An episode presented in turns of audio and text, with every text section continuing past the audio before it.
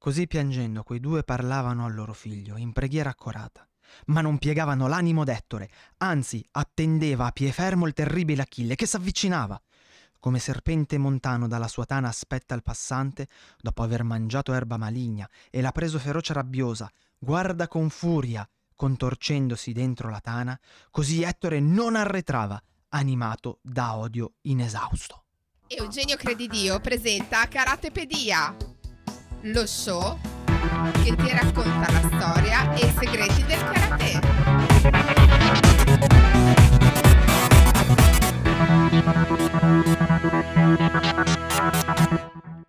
E oggi vi porto in alto, oggi voliamo alto, oggi siamo fra gli dei dell'Olimpo a parlare di samurai e karate.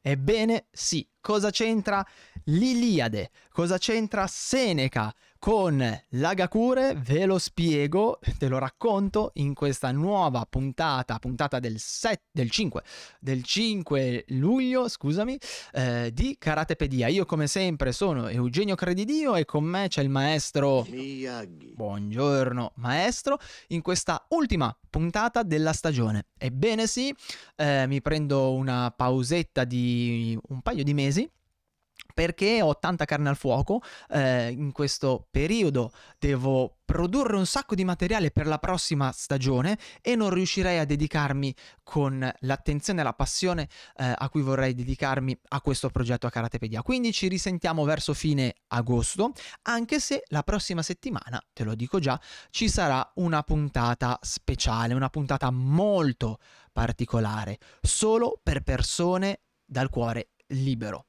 Quindi segnati eh, che la prossima settimana hai un impegno quando lo dico tramite email. Ovviamente poi lo comunicherò anche sui social, ma lo dico tramite email perché non ho ancora deciso se farla live o se registrarla e poi pubblicarla. E quindi il modo migliore per rimanere in contatto con me è iscriverti alla mia lista speciale di amici di penna che metto qua sotto, di cui metto qua sotto il link e di cui ovviamente trovi il link anche in descrizione, dojoshinsui.com slash eh, pf ok? Che sta per Pen Friend e lì puoi iscriverti al mio microgruppo di amici di penna dove ogni settimana, i quali ogni settimana ricevono una mia email speciale a cui molti mi stanno rispondendo, tra l'altro questo gruppo sta diventando sempre più grande la cosa mi fa davvero estremamente piacere, molto piacere, oppure scaricare il corso gratuito di, sul karate, Karate Soul, che trovi sempre sul sito del Dojo Shinsui, dojoshinsui.com. Vai su gratis e trovi anche quello. E quello è un viaggio in nove tappe eh, alla scoperta dell'anima del karate. Entrambe queste opzioni ti permettono di essere inserito nella mia newsletter dove comunico costantemente le cose che faccio, per cui mi raccomando non lo dimenticare se vuoi eh, sapere quando uscirà la puntata speciale che sto preparando oppure se la farò live sarà una puntata molto particolare che sono certo accenderà gli animi. Non so ancora dirti la data perché eh, sono un po' ancora un attimo eh, diciamo preso a schiaffi dalla chiusura della stagione, l'esame e, e un po' di cose per cui eh, preferisco dirlo con più calma in questa settimana tramite email. E poi ovviamente ti ricordo che puoi sempre iscriverti al mio canale Telegram Karate, Anywhere, eh, sì scusami, ho avuto un attimo di lapsus, t.me slash Karate Anywhere oppure cerca su Telegram Karate Anywhere, ma come sempre tutti i link sono in descrizione qua eh, sulla puntata, sulla puntata del podcast e sulla descrizione di YouTube se stai vedendo il video su YouTube. Ma come sempre io ti suggerisco di vedere questo video, ascoltare questo podcast sul sito del Dojo Shinsui perché puoi accedere a molto più materiale rispetto che a YouTube o Spotify o iTunes o dovunque tu lo stia ascoltando. E ehm, e niente, direi che possiamo iniziare questa puntata che è una puntata forse la più sfidante che io ho fatto e che io volevo fare da una vita, non tanto per parlarti di quello che ti dovrò parlare, ma per il titolo che ho in mente da un sacco di tempo, perché bene sì, il primo samurai della storia era un figlio di Troia e ovviamente non mi riferisco all'insulto, ma mi riferisco al fatto che il primo samurai della storia è stato, eh beh, è stato Ettore. Ettore con cui abbiamo aperto questa puntata molto particolare, molto sfidante perché? Perché io qui sono pieno di appunti, spero di non far casini oggi, amico mio o amica mia, perché ho gli appunti della puntata, ho l'Iliade in mano, ho gli appunti di, eh, di Seneca che mi sono stampato per riuscire a leggerli meglio e ho l'Agakure. E partiamo proprio dall'Agakure per arrivare all'Iliade e a Seneca.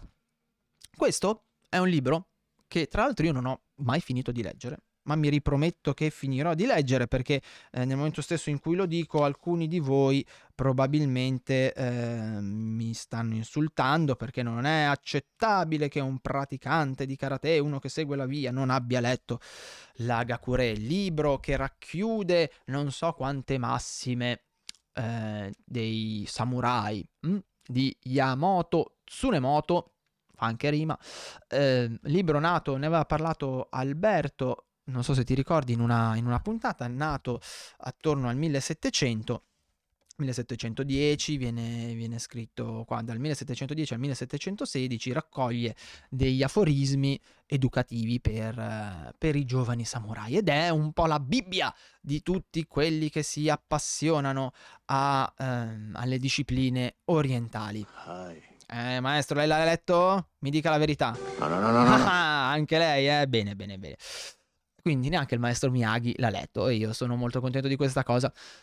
Ora, come spesso avviene, noi siamo affascinati, estremamente affascinati dall'Oriente, dalla cultura orientale e da tutto ciò che ehm, la riguarda al punto che io conosco insegnanti di karate che mangiano solo sushi e sashimi, no, non così estremisti, ma ci siamo arrivati molto vicini.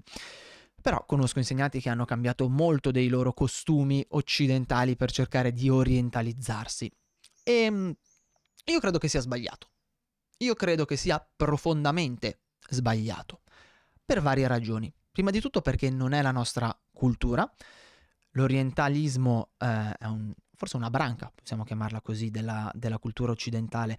Eh, L'Occidente è sempre stato affascinato dal, dall'Oriente e dall'esotismo perché è un qualcosa di lontano, eh, di mistico, un, po' ombroso, inafferrabile e noi riteniamo che ci sia grande saggezza e grande conoscenza nei paesi di Oriente, che sicuramente c'è, che sicuramente c'è. Il problema è che mh, mm, per per seguire questa grande saggezza e questa grande conoscenza, spesso sputiamo nel piatto eh, in cui abbiamo mangiato per millenni e ci dimentichiamo delle nostre origini. E allora, in questo periodo mi sono fatto un po' intrippare dalla letteratura classica, tra l'altro non so perché, è sempre stato un qualcosa che ho sviato durante l'università con non, non pochi salti mortali.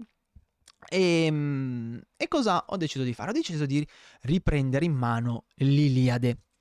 L'Iliade che studiamo a scuola, ma che alla fine eh, penso pochi di noi hanno, hanno letto. Lei l'ha mai letta, maestro Miyagi? No, no, no, no, no. Eh, maestro, maestro, maestro. Oggi sono io che tiro le orecchie, le orecchie a lei. e, ehm, e perché? Perché questo, eh, beh, intanto è un libro di guerra. Ed è curioso che la stia leggendo proprio in un periodo di guerra. Questo è un libro che, a parer mio, in realtà racchiude per grande parte l'etica del samurai. Ettore è, il, è di fatto il samurai per eccellenza. Impersonifica tutti quei valori che noi andiamo a, a richiedere, che noi andiamo a eh, predicare ai nostri ragazzi che noi andiamo a predicare con le, arte mar- le, arti marziali. Ha una differenza però molto importante che lo rende un samurai occidentale, a cui noi quindi possiamo sentirci molto più vicini rispetto al rispettabilissimo Yam- eh, Yamamoto Tsunemoto. Così come in questo periodo, giusto per non farmi mancare niente, ho iniziato anche a eh, spulciare, a leggiucchiare a tempo perso le lettere di Seneca Lucilio, e ragazzi, posso dirvi una sincera verità?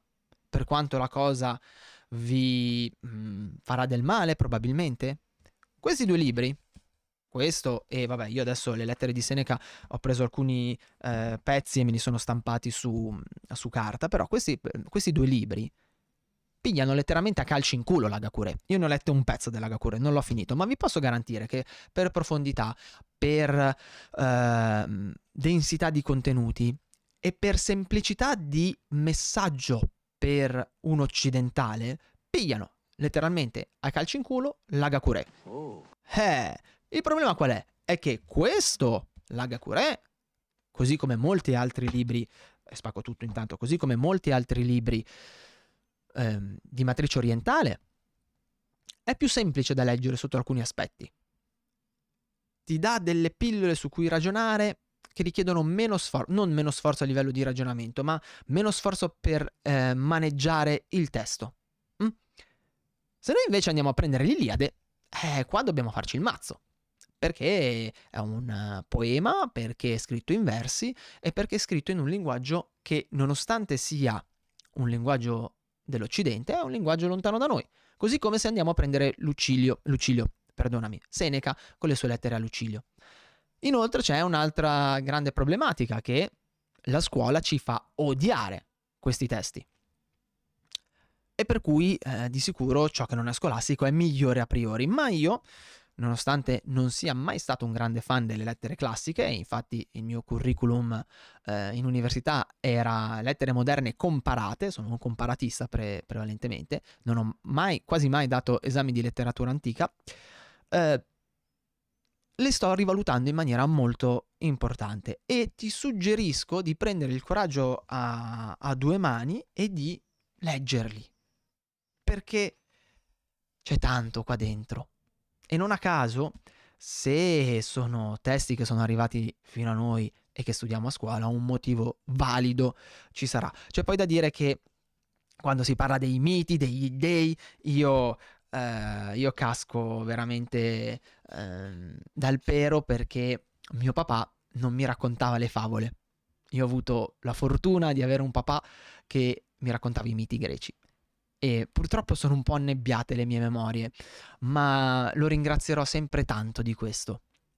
Perché ad oggi crescendo mi sono reso conto che questa sua educazione classica, diciamo, ai miti greci, poi me li raccontava un po' a suo modo perché mio padre era eh, veramente un attore quando, quando, raccontava i miti greci, faceva le voci, gesticolava e ovviamente adattava eh, al, a, un, a, un, bambino, quello che poteva essere magari un mito dove veniva raccontato una violenza sessuale piuttosto che eh, dei, dei, degli sgozzamenti, piuttosto che vari ed eventuali, eh, però me, me li raccontava e per cui ogni volta che io finisco nei luoghi dei miti, magari viaggiando mi trovo a Roma piuttosto che in Grecia o mi trovo fra le mani i miti, a me torna, eh, torna in mente torna in mente mio papà e, e, i viaggi quando andavamo in giro col camper e i miti che mi raccontava lui. Per cui, per cui, per cui, ehm, ovviamente io sono un po' di parte. Ma andiamo a prendere in primis l'Iliade, ok? Questo testo veramente epico che ha anche un certo peso. Questa è l'edizione, quella che ho io, vi do un paio, ti do un paio di riferimenti, è, è l'edizione della Burr, eh, tradotta, tradotta, tradotta, tradotta da da, da, da, da, da, da, non trovo il traduttore adesso. Mannaggia la miseria. In ogni caso, eh, te la metto qui, la puoi, la puoi vedere. Eccola qua. Eh, la traduzione è molto godibile. Io ho iniziato non prendere quella di Monti, assolutamente. Lui e le sue traduzioni d'autore, se per caso lo vuoi leggere, non prendere quella di Monti, ma prendi questa perché è tradotto in maniera molto godibile. E Nell'Iliade, come sai, ci sono vari eroi, eh, ma fra gli eroi spiccano fra tutti eh, il, grande, il grande binomio Ettore e Achille. E oggi voglio parlarti di Ettore perché, come ti ho detto in questa lunga introduzione di Mamma Santa, 14 minuti, ehm, Ettore incarna quelli che sono i valori del samurai. Ma come ti dicevo, lui è un samurai occidentale e quindi è un samurai umano. Lui fa delle cose che il samurai dell'Agakure non avrebbe mai fatto. E proprio per questo noi dobbiamo imparare da Ettore, perché Ettore, se vogliamo eh, perpetuare questa eh, epica, questa poetica del, del samurai nella nostra, nella nostra vita, Ettore fa delle cose che sono tipicamente occidentali e non per questo perde valore e non per questo lo dobbiamo rinnegare. Oggi eh, ti voglio ragionare con te su due pezzettini dell'Iliade, su due pezzi dei, di due canti. Uno è il famosissimo Ettore Andromaca e l'altro è, eh, beh, avviso spoiler, eh? avviso spoiler, ma penso che si, possa, si possa dire. Ehm, Ettore muore, ok? Ettore viene ucciso da, da Achille in maniera anche abbastanza brutale e con dei sotterfugi. E ehm, mh, voglio parlarti quindi di Ettore Andromaca e dell'episodio in cui Ettore affronta Achille. Perché? Perché in questi episodi, eh, che sono direi il caposaldo forse della poetica di, di Ettore, si parla di onore, di destino e di morte, che sono i capisaldi eh, della cultura del samurai. Ok? Iniziamo prima di tutto con Ettore e Andromaca. Uh, due parole per darti un po' di contesto. Ettore deve tornare dal campo di battaglia, torna a, a, Troia, dentro le mura, di Troia, per chiedere che vengano fatti dei sacrifici. E intanto per andare anche a prendere quel, quello schifoso di Paride che è eh, a casa sua con Elena che lucida le armi. E già che c'è, lui passa, passa di lì e dice: Oh, Paride, date una mossa che siamo fuori, ci facciamo un culo tanto per te. E magari anziché star qui a lucidare l'armaturina, perché così arrivi tutto bello splendente, esci dalle mura e vieni a rischiare la pelle anche tu, visto che stiamo rischiando la pelle per te. E ehm, in questo in questo episodio ci sono due um, punti che direi che sono molto molto interessanti. Il primo è proprio quando Ettore, dopo aver chiesto uh, che vengano fatte le vengano fatti appunto dei sacrifici propiziatori, Ettore va da Paride a dirgli "Oh, muovi un po' quel culo" e cosa succede? Succede che Ettore viene tentato perché Paride e Elena gli suggeriscono, gli propongono di fermarsi un po' lì, a riposare, a eh, riposare le stanche membra al sicuro, a rifocillarsi per poi dover uscire nuovamente al campo di battaglia quando finalmente anche Paride, che è lì che si lucida l'armaturina, sarà, mm, sarà pronto. E infatti Elena gli dice, ma vieni su, eh, no scusami, ma vieni, ma su, vieni ora dentro, riposati su questo seggio. E a quel punto Ettore che fa? Gli dice no, Ettore dice no, non mi riposo, perché il mio destino è di andare là fuori. Io sono il baluardo di eh, Troia e non posso rimanere qua dentro al sicuro. Che idea avrebbero di me i troiani? Che cosa penserebbero di me i troiani? E soprattutto con che spirito combatterebbero? Però, cosa dice? Dice, dato che non so se di nuovo sarò di ritorno da loro, vado a salutare mia moglie e mio figlio.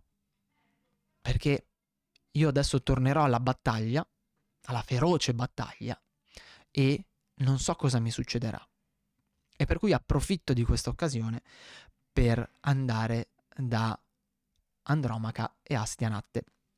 Dice proprio, non so se eh, non so se di nuovo sarò di ritorno da loro oppure gli dei mi faranno cadere sotto i colpi degli Achei. E qua viene di nuovo fuori, inizia a venire fuori, anzi nella nostra chiacchierata, il discorso sull'onore, detto prima, nel senso no, io non mi fermo, e sul destino, perché io non so il destino cosa mi riserva, non mi è dato saperlo, sono un uomo, tutto quello che posso fare è vivere il mio tempo, cercare di viverlo al meglio e arrendermi serenamente a quello che il destino mi, mi, risol- mi, mi riserva.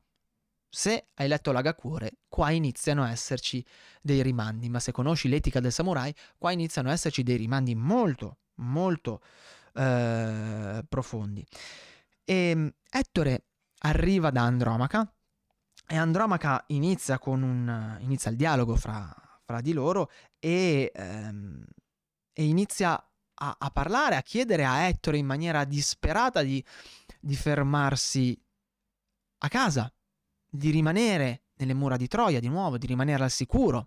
Perché? Perché Andromaca sa che se Ettore morirà, Andromaca diventerà una preda di, di guerra probabilmente verrà portata via da qualcuno e, farà, e sarà fatta schiava e il piccolo Astianante molto probabilmente verrà sgozzato. E per cui alta è la posta in gioco. Non stiamo parlando solo della vita di Ettore, che magari ad Ettore potrebbe anche interessare un pochino, ma stiamo parlando anche del fatto che se mai Ettore dovesse perdere la vita, e il destino vuole che Ettore perderà, perda la vita, beh, queste due persone soffriranno dei mali indicibili. E Andromaca cerca di, proprio di, di, di convincerlo in ogni modo, lo, lo muove a, a, a, compassione con qualsiasi tecnica. Sventurato, il tuo ardore sarà la tua rovina, e tu non hai pietà di tuo figlio che ancora non parla e di me disgraziata, che vedova presto sarò di te.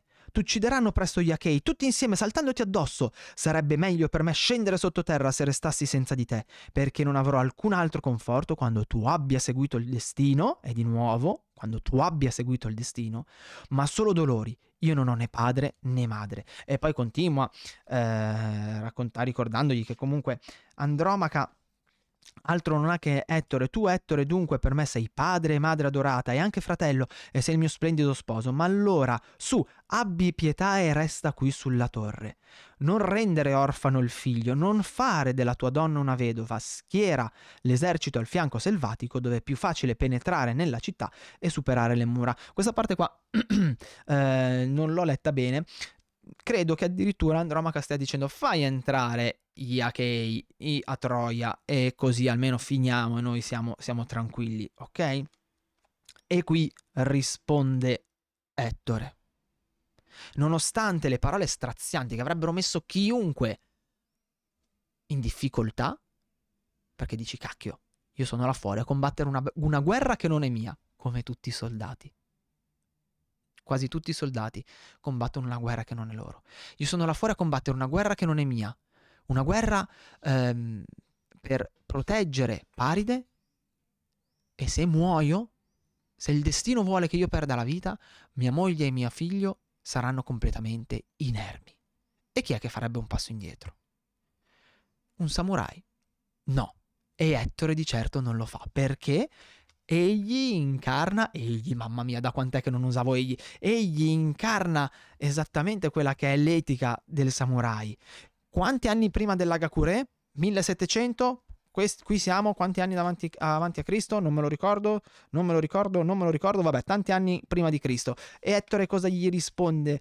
Le risponde, preme certo anche a me tutto questo, donna.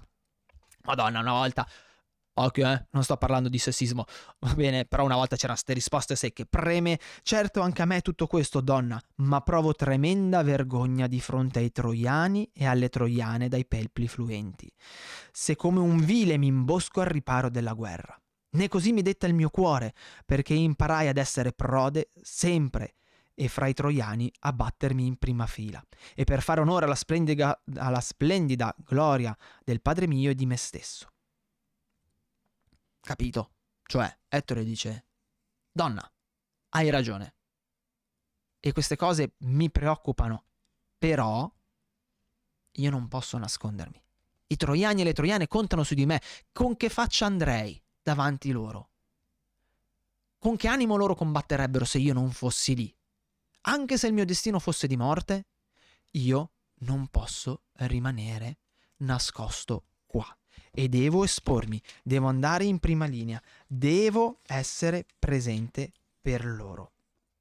E ancora dice più avanti Ettore, mia cara, non affliggerti troppo in cuor tuo, nessuno contro il destino potrà sprofondarmi nell'Ade. Quindi se non è mio destino, io non morirò. Però al tempo stesso, nel sottotesto, se invece il mio destino chiama la morte, io verso la morte andrò ma penso che nessun uomo sia sfuggito alla sorte, né un vile né un valoroso una volta venuto alla luce. E aggiunge ancora Ettore, una volta che siamo nati noi dobbiamo andare incontro al nostro destino e essere vili o essere valorosi non lo cambierà. E allora tanto vale essere un valoroso. E se il destino mi chiamerà, io andrò incontro alla morte, col petto impavido e invece se il destino non vorrà che io oggi muoia, io tornerò da te stasera a casa e da tuo figlio. E poi Ettore fa quella cosa meravigliosa che è togliersi l'elmo che spaventa il piccolo Astianatte, prenderlo in braccio e, uh, e baciarlo sulla testa, se non mi ricordo male. Cosa, eccolo qui, che arriva la parte occidentale, cosa che non leggereste mai in un libro di samurai. Mai. Un samurai non avrebbe mai fatto una cosa del genere, così come non avrebbe mai detto a sua moglie Anch'io sono preoccupato del tuo destino, della tua sorte, qualora io morissi. Però c'è un qualcosa di più grande che mi chiama. E quindi io devo andare. Non avrebbe avuto empatia. Perché il samurai è distaccato verso tutti. E allora ecco che iniziamo ad avere questa prima crepa fra quello che potrebbe essere un samurai orientale, che comunque, diciamoci la verità, è lontano da noi per cultura e per modo di fare, e un samurai ehm, occidentale che accetta il proprio destino, che eh, decide di andare avanti nonostante i pericoli, perché intanto che io mi comporti da vile o che io mi comporti da valoroso, il mio destino è scritto e per cui non posso fare niente per cambiarlo, ma che comunque ha, ha tanto di umano, tanto di empatico anche se ha magari dei modi più freddi e, eh, e distaccati. Combattere è sempre ultima soluzione per problema. Maestro, però nel caso della guerra di Troia, eh, qua avevamo qualche difficoltà in più, quindi mi sa che combattere fosse l'unica, l'unica, l'unica soluzione. Lei avrebbe qualche consiglio per, per Ettore? Avrebbe avuto qualche consiglio per, per Ettore, maestro? Dai la cera Togli la cera. Ok, non, non, so quanto gli sarebbe potuto essere utile, però magari, eh, magari poteva, poteva, dargli una mano in, in sede di, eh, di, battaglia. Andiamo avanti, va, cosa dice? Va bene, va bene, va bene, va bene. Il maestro oggi è un, è un, po', in sordina, ma capisco che non conoscendo bene ciò di cui stiamo parlando, perché fa parte di un'altra cultura e quindi non, eh, non lo conosce, eh, beh, a qualche, a qualche inghippo, vero maestro? Ok, passiamo allora al secondo blocco, eh, a quello in cui, avviso nuovamente, avviso spoiler, Ettore muore, ok? Muore perché? Perché viene ovviamente ucciso da Achille, che non vedeva l'ora di ucciderlo. Uh, quei due quanto si odiavano. E um, il pezzo cui, con cui ho iniziato è il pezzo in cui praticamente Ettore si trova fuori dalle porte di Troia, chiuso fuori dalle porte di Troia. Achille sta arrivando incazzato nero, e adesso lo, lo leggiamo. Achille sta arrivando incazzato nero e dalle porte, dal, dal, dalle mura di Troia, i genitori di Ettore cercano di muoverlo a, a compassione, cercano di, di, farlo cedere e, di, di rie, e, e, cercano di farlo rientrare nelle mura. E dicono rientra, rientra per favore, perché una volta che scusatemi, una volta che tu sarai morto, noi avremo solo sofferenza e dovremo richiedere il riscatto. Tu sarai molto probabilmente dilaniato dai cani perché figurati se ti danno una, una, sepoltura e ci farai soffrire perché già abbiamo perso molti figli. Per favore, rientra, rientra, rientra, rientra. E nonostante tutte le, um, le insistenze e nonostante tutto ciò che gli dicono, eh, eh, eh, nonostante le preghiere accorate, non piegavano l'animo di Ettore. Mm? Ed Ettore non arretrava fin tanto che vedeva Achille. Lui stava lì, pronto ad aspettarlo. Ok, è molto bello questo, questo pe- pezzo. Adesso ho preso soltanto l'ultimo, l'ultimo strascico. Perché c'è tutta la parte del papà che prova a muoverlo a, a compassione e viene fuori. Eh, che Ettore non arretra. E poi c'è di nuovo tutta la parte in cui la mamma di Ettore prova a muoverlo a compassione e a convincerlo e Ettore non arretra. E di nuovo Ettore non arretrava. Nonostante Achille gli venisse incontro come aquila, viene scritto sulla preda, Ettore non arretrava, stava lì, pronto ad affrontare il suo destino. E Mentre Achille si avvicina, cosa dice Ettore? Meglio attaccare al più presto battaglia. Vediamo a quale dei due l'Olimpo concederà la vittoria. Torna di nuovo il discorso del destino. Et- è tutto questo tema le, le piace, vero maestro? Hai. Bene, è tutto, eh, è tutto lì. È tutto lì. Ormai il mio destino è segnato, è mio destino affrontare Achille. Io sto qua, non muovo un passo. Vediamo a chi, a chi l'Olimpo darà i suoi favori. E lei, maestro, cosa avrebbe fatto a quel punto? Banzai! e invece Ettore no. E qui torna di nuovo l'umanità di questo samurai occidentale. Perché cosa succede? Che Achille arriva, ok? Achille arriva, dammi solo un secondo, se qua c'è qualcosa... No, non c'è niente di particolarmente... Ehm, di, di, particolarmente eh, ammagliante in questo... evocativo, scusami, in, queste, in questo tratto, però... Ma sì, leggiamolo tutto, intanto sono quattro, quattro righe. Allora, meglio attaccare al più presto battaglia. Vediamo a quale dei due l'Olimpo concederà la vittoria. E tu dici, dai Ettore, mazza quanto sei figo Ettore. Così pensava aspettando. E gli venne incontro il Pelide, quindi Achille, che gli pareva Eni, Enialio, eh, perdonami, penso sia un dio, un, un eroe, non, non, lo so, mm, che gli pareva Enialio, il guerriero dall'elmo ondeggiante librando il frassino pelio sopra la spalla destra, tremando, risplendeva il bronzo delle sue membra come raggio di fuoco che arde o di sole che sorge. Quindi arriva il pelide, Achille, con il suo bel elmo ondeggiante e inizia a caricare la lancia, ok? E qua casca l'asino. E qua Ettore tira fuori tutta la sua umanità.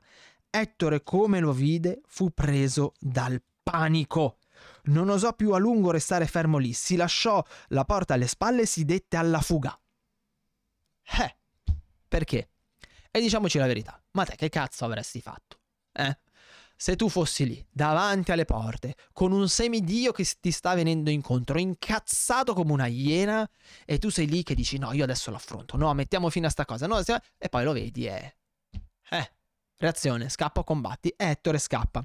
Scappa come un disperato e questo in realtà gioca a suo favore perché lo rende più umano. Perché chiunque davanti a un pericolo del genere, a meno che non sia completamente lobotomizzato, avrebbe optato per la stessa soluzione di Ettore. Se posso, mi do alla fuga con, un, con uno come quello. Hm? Nonostante dentro io mi senta, eh, mi senta pieno di energie, nonostante io creda di essere in grado di affrontare quel pericolo, è normale che davanti a un pericolo di tal fatta io possa cedere. Perché? Perché al contrario di Achille, che è un semidio, Ettore è un uomo. E come ogni uomo ha tutte le sue fragilità, come ogni uomo di Occidente ha tutte le sue fragilità. Temo che questo non sia esatto. Maestro, lei si sarebbe comportato diversamente? Lei avrebbe tenuto testa al pelide Achille? Hai. Quindi sarebbe andato a bombazza. Banzai! Ok, ma lei sa chi è il pelide Achille, maestro? No, no, no, no, no. E allora, maestro, porcaccio 2, si legga l'Iliade e si faccia una cultura prima di dare opinioni sul povero, sul povero Ettore. Povero Ettore che si dà la fuga, si dà la fuga, si dà la fuga, ma a un certo punto viene ingannato da Atena, che eh, si traveste, si appare come Deifobo, uno degli eroi, che gli dice uno degli eroi eh, di Troia che gli dice tranquillo amico mio tranquillo lo affrontiamo assieme gli facciamo un bucio de culo così perché non so ho quest'idea che parlino un po' in romanesco i, i, troiani e lo inganna e allora Ettore si, si raccora e dice ok va bene va bene spacchiamo tutto spacchiamo tutto mi fermo, sguaino la spada e dai Adeifobo, diamo contro Achille. Ma che succede? E qua torna il samurai. Cosa succede? Succede che lui ingaggia battaglia con Achille e si trova da solo perché Deifobo non era Deifobo, era Atena sotto false spoglie e per cui lui capisce che il destino non è dalla sua, gli dei non sono dalla sua e a questo punto cosa fa? Beh, l'unica cosa che un samurai potrebbe fare. Si arrende al destino e affronta la sua sorte a testa alta. Leggiamo cosa succede, che qua è, è meraviglioso. Chiama Deifobo... Mamma mia, già io ho difficoltà a leggere a voce alta, poi quando mi devo mettere a leggere in versi e con nomi veramente difficili da pronunciare, qua veramente c'è l'epic fail. Eh, ride, ride, ma adesso mi piglia per il culo, i mortacci suoi. Chiama Deifab- Deifobo dal bianco scudo, gridando a voce spiegata. Gli chiedeva una lancia lunga perché Ettore aveva già lanciato una lancia e ovviamente non era andata a segno, ma quello non gli era vicino. Ettore allora comprese in cuor suo e disse: Ahimè, davvero gli dei mi hanno inviato alla morte. Io credevo che mi fosse vicino l'eroe Deifobo, invece dentro le mura ed Atena m'ha tratto in inganno. Ma accanto ormai la morte funesta, non è più lontana, e non c'è scampo. Da un pezzo questo volevano Zeus ed il figlio di Zeus, il saettatore Febo, il re del sole, il dio del sole, che pure in passato benigni mi proteggevano, ma adesso mi incalza il destino. E ormai ho la morte vicino. Questo è quello che hanno sempre voluto, sono stato tratto in inganno. Perché sono stato tratto in inganno? Perché ho cercato di evitare il mio destino. E intanto il destino prima o poi ti viene a prendere a dare due schiaffi in faccia. E allora, a questo punto, altro non ho da fare. Che almeno non abbia a morire senza battermi e senza gloria, ma compiendo qualcosa di grande, che si sappia anche nel futuro. Detto così, sfoderò la spada affilata e andò incontro alla sua morte. Però noi di oggi ancora ci ricordiamo di Ettore. E se ci pensate bene, se ci pensi bene, quando si studia l'Iliade a scuola, i passi che vengono studiati sempre sono l'ira di Achille, l'inizio, e poi non mancano mai Ettore Andromaca e la morte di Ettore. Ettore è il samurai occidentale per eccellenza. Ancora prima che i samurai esistessero, la cultura occidentale portava in seno i valori del guerriero così come sono stati veicolati da, dalla cultura orientale e che noi a, da cui noi oggi ci abbeveriamo a, a, grandi, a grandi sorsate, quando in realtà ci basterebbe andare a riprendere le nostre, le nostre origini. E, ehm, e, questo... Temo che questo non sia esatto. Eh, maestro, capisco che, che le dia un po', un po', di fastidio, eh, però le cose stanno così. Le cose stanno così. L'Iliade è, non mi ricordo se è del terzo, quarto, quinto secolo avanti Cristo. Vediamo se riesco a, a, beccarlo al volo. Vediamo se al volo riesco a beccarlo. Vediamo, vediamo, vediamo, vediamo. No, vabbè. Fai una ricerca, vai su Wikipedia che di sicuro lo, lo trovi. E qua siamo veramente anni e anni prima dell'Agakure ok? Anni e anni prima degli scritti del maestro Zen eh, al maestro di spade, anni e anni prima di Miyamoto Musashi. E però noi preferiamo andare, andare in Oriente. E quest'etica del, del samurai e quest'etica della, della morte, del prepararsi alla morte, a cui noi oggi ci siamo completamente disabituati, facendo un grande errore, facendo finta di essere immortali, facendo finta di essere gli dei dell'Olimpo, quando invece altro non siamo che la suola delle scarpe di Ettore, perché comunque Ettore all'inizio scappa, ma poi si gira e rende pan per fo- e dà pan per focaccia ad Achille, è presa anche qui a piene mani nelle lettere di Seneca Uh, ne, ho, ne ho, presi, ho preso qualche strascico che vorrei leggerti perché sembra di leggere l'Agakure. Sembra veramente di leggere l'Agakure. Qui Seneca scrive a Lucilio: Dimmi mentre mi appresto. Scusami, ce la posso fare. Dimmi mentre mi appresto a dormire. Può darsi che non ti svegli più. Dimmi quando mi sono svegliato. Può darsi che non ti addormenti più un'altra volta. E quando esco, può darsi che non ritorni. E mentre ritorno, può darsi che tu non esca più un'altra volta. Sbagli se pensi che soltanto in navigazione sia ben poca cosa ciò che separa la vita dalla morte. In qualsiasi luogo la distanza è ugualmente minima. Non dappertutto la morte si mostra altrettanto vicina, ma in realtà è vicina in ogni luogo. E Ettore sapeva di avere la morte a fianco. Siamo sempre qua, sempre sui temi cari ai nostri samurai, sul prepararsi alla morte, sull'onore e sul, um, sull'accettare il proprio destino. E ancora, Senti, senti, senti questa che bella. Fai così, o oh mio Lucilio. Renditi padrone di te stesso e il tempo che finora ti era portato via con la forza o sottratto con la frode o che ti sfuggiva di mano, raccoglielo e conservalo. Renditi padrone della tua vita, non schiavo di altri, non schiavo di terzi, ma renditi padrone della tua vita e del tuo tempo. Ogni giorno assicurati qualche aiuto contro l'indigenza, contro la morte e non meno contro altri flagelli. Quindi, fra i molti pensieri che ti sono passati sotto gli occhi, scegliene uno solo che tu possa assimilare in quel giorno. Sh- scusami, scegliene uno solo che tu possa assimilare in quel giorno.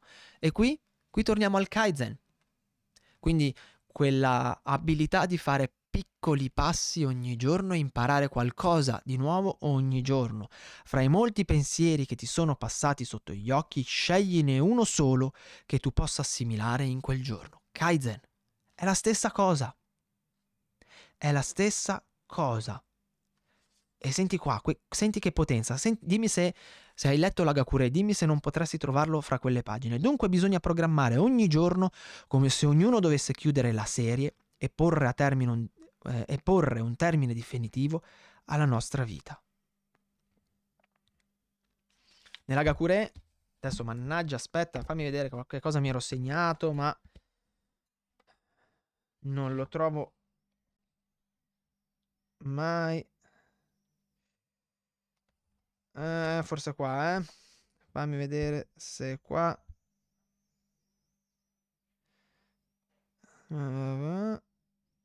Eccolo qua. Qui parla, è proprio uno dei primi pensieri, qui parla del fatto che um, i samurai dovevano curarsi ogni giorno, fare il bagno, essere molto puliti, eccetera, eccetera. Questa cura continua della persona è difficile, ma per un samurai è un dovere. Non c'è lavoro altrettanto lungo e faticoso. Se un samurai pensa costantemente di dover morire in battaglia e fa il suo dovere, servendo la patria ed esercitandosi nelle arti marziali, non ha niente di cui vergognarsi. Eh, lui praticamente parla del fatto che eh, il samurai deve sempre essere pronto alla morte e quindi deve sempre essere, nel caso in cui la morte lo colga, sempre essere in ordine, pronto per il supremo, il, il supremo momento. Eh, e va avanti, eh, va avanti molto, molto spesso va a parlare di questi, di questi aspetti. Ti suggerisco, se vuoi, di leggerlo, perché oggettivamente è, a me non è un libro che ha catturato. Eh, senti qua. Veramente la vita è così breve che l'unica cosa da fare è quella di buttarsi sempre avanti con forza, senza esitazioni. L'ideale più alto è quello di mettere da parte ogni pensiero e dedicarsi a servire. Perdere tempo di squisire di lealtà e di giustizia con uh, belle parole è inutile. Mm? Dimmi se non ritrovi le parole di Lucilio. Senti qua, moriamo di Seneca, scusami.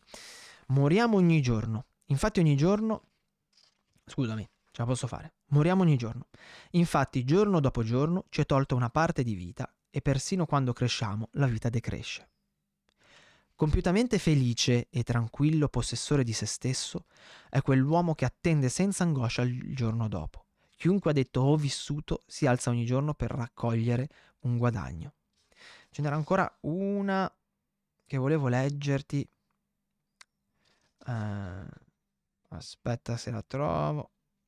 Ah, questa è bellissima. Questa è bellissima. Questa bisognerebbe, visto che vi piacciono tanto i tatuaggi con le scritte Millennial, tatuatevi questa. Non sopraggiunge un'unica morte, però quella che ci porta via è l'ultima morte. Non sopraggiunge l'unica morte.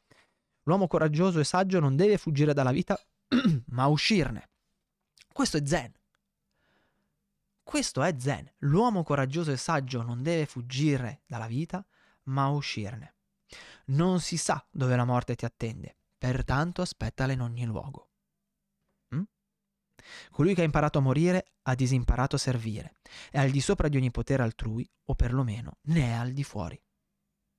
Per la metà del tuo viaggio importa lo spirito con cui l'hai raggiunta. Per la meta, scusami.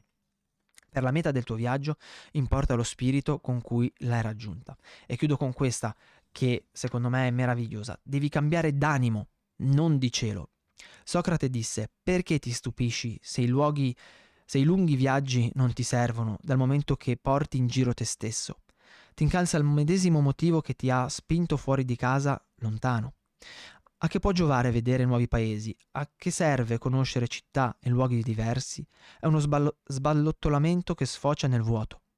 Domandami come mai questa fuga non ti è utile. Tu fuggi con te stesso. Qui in due paginette di, uh, di, di, di citazioni, eh, che avrei ovviamente potuto ampliare, ma non ho ancora finito di leggere le lettere a, a, a Lucilio, c'è condensato tutto quello che trovi nell'Agakure, nell'Agakure. c'è condensato tutto quello che è eh, il codice del samurai e c'è una somma di quello che è lo zen. E questo anche qui Seneca, non so quelle lettere eh, con, eh, con, precisione in che anni li scrisse, ma qui stiamo parlando di avanti Cristo contro un libro del 1710, ok? Fra il 1710 e il 1716. Tutto questo per dirti che, che quest'estate vale la pena leggere i, mm, i classici greci e latini? Probabilmente sì, ma non era quello il mio scopo. Tutto questo per ricordarti che non dobbiamo sputare nel piatto in cui abbiamo mangiato e non dobbiamo eh, inzozzare la casa in cui siamo cresciuti. Noi spesso associamo all'Occidente come qualcosa di materiale, becero, basso, ma l'Occidente è anche quello, per l'amor del cielo, ma non ti credere che nell'Oriente sia, uh, sia molto, molto diverso. Ma, grazie per avermi dato conferma maestro, ma ci dimentichiamo quali sono le nostre radici. E le nostre radici sono queste. No, non questo, via. queste, ok? Le nostre radici sono l'Iliade, sono l'Odissea, sono i classici latini, sono i filosofi, il problema è che sono molto più difficili da accedere perché richiedono più fatica. Perché ti posso garantire che è più faticoso leggere l'Iliade o le lettere di Lucilio rispetto a leggere l'Ago Curé o i, le 101 storie zen o lo zen e l'arte del tiro con l'arco. Giusto per citarne alcuni. Per quanto siano libri che io amo e, ehm, e con, rileggo con grande interesse e in cui trovo sempre degli ottimi spunti di riflessione avvicinati, riavvicinati alla tua cultura, perché è grande e potente tanto quanto la cultura orientale. E non conoscerla non ti fa altro che essere una preda facile di tutti quei guru e quei millantatori che sfruttano il, la sempl- l'apparente semplicità della cultura orientale per creare un'aura mistica e ammagliante attorno a loro e per dirti cosa è giusto e cosa non lo è. E ricordati che il primo samurai della storia era un figlio di Troia. Bene, con questa direi che quest'ultima puntata della nostra stagione è finita. Maestro Miyagi oggi non mi ha parlato moltissimo. No, no, no, no, no. Mm, eh, lo so, purtroppo immagino che non avesse molto da, eh, da dire in merito a, a quello di cui abbiamo, abbiamo parlato, ma spero che, che insomma le sia, le sia tornato le sia tornato utile anche a lei. Ha qualcosa da, da aggiungere? Vuole, vuole, mettere una chiosa? Non so, un punto? Non dimenticare il respiro, è molto importante.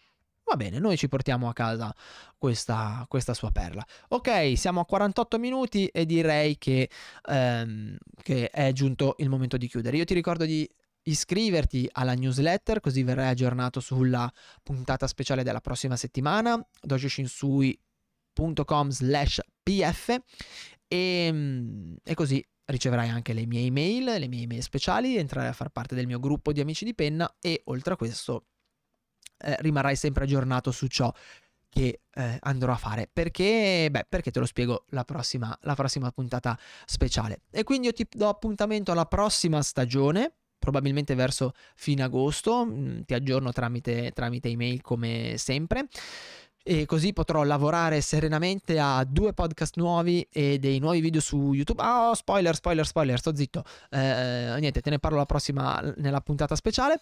E per cui, niente, come al solito, io ti auguro buona pratica dal maestro Miyagi. Sayonara e da Eugenio un abbraccio. Ricordati che per qualunque cosa puoi scrivermi a eugenio.com e mi raccomando, anche se fa caldo, allenati. Perché? Beh, perché Ettore lo avrebbe fatto. Ciao e buona estate! Trovi altri contenuti gratuiti su www.dojoshinsui.com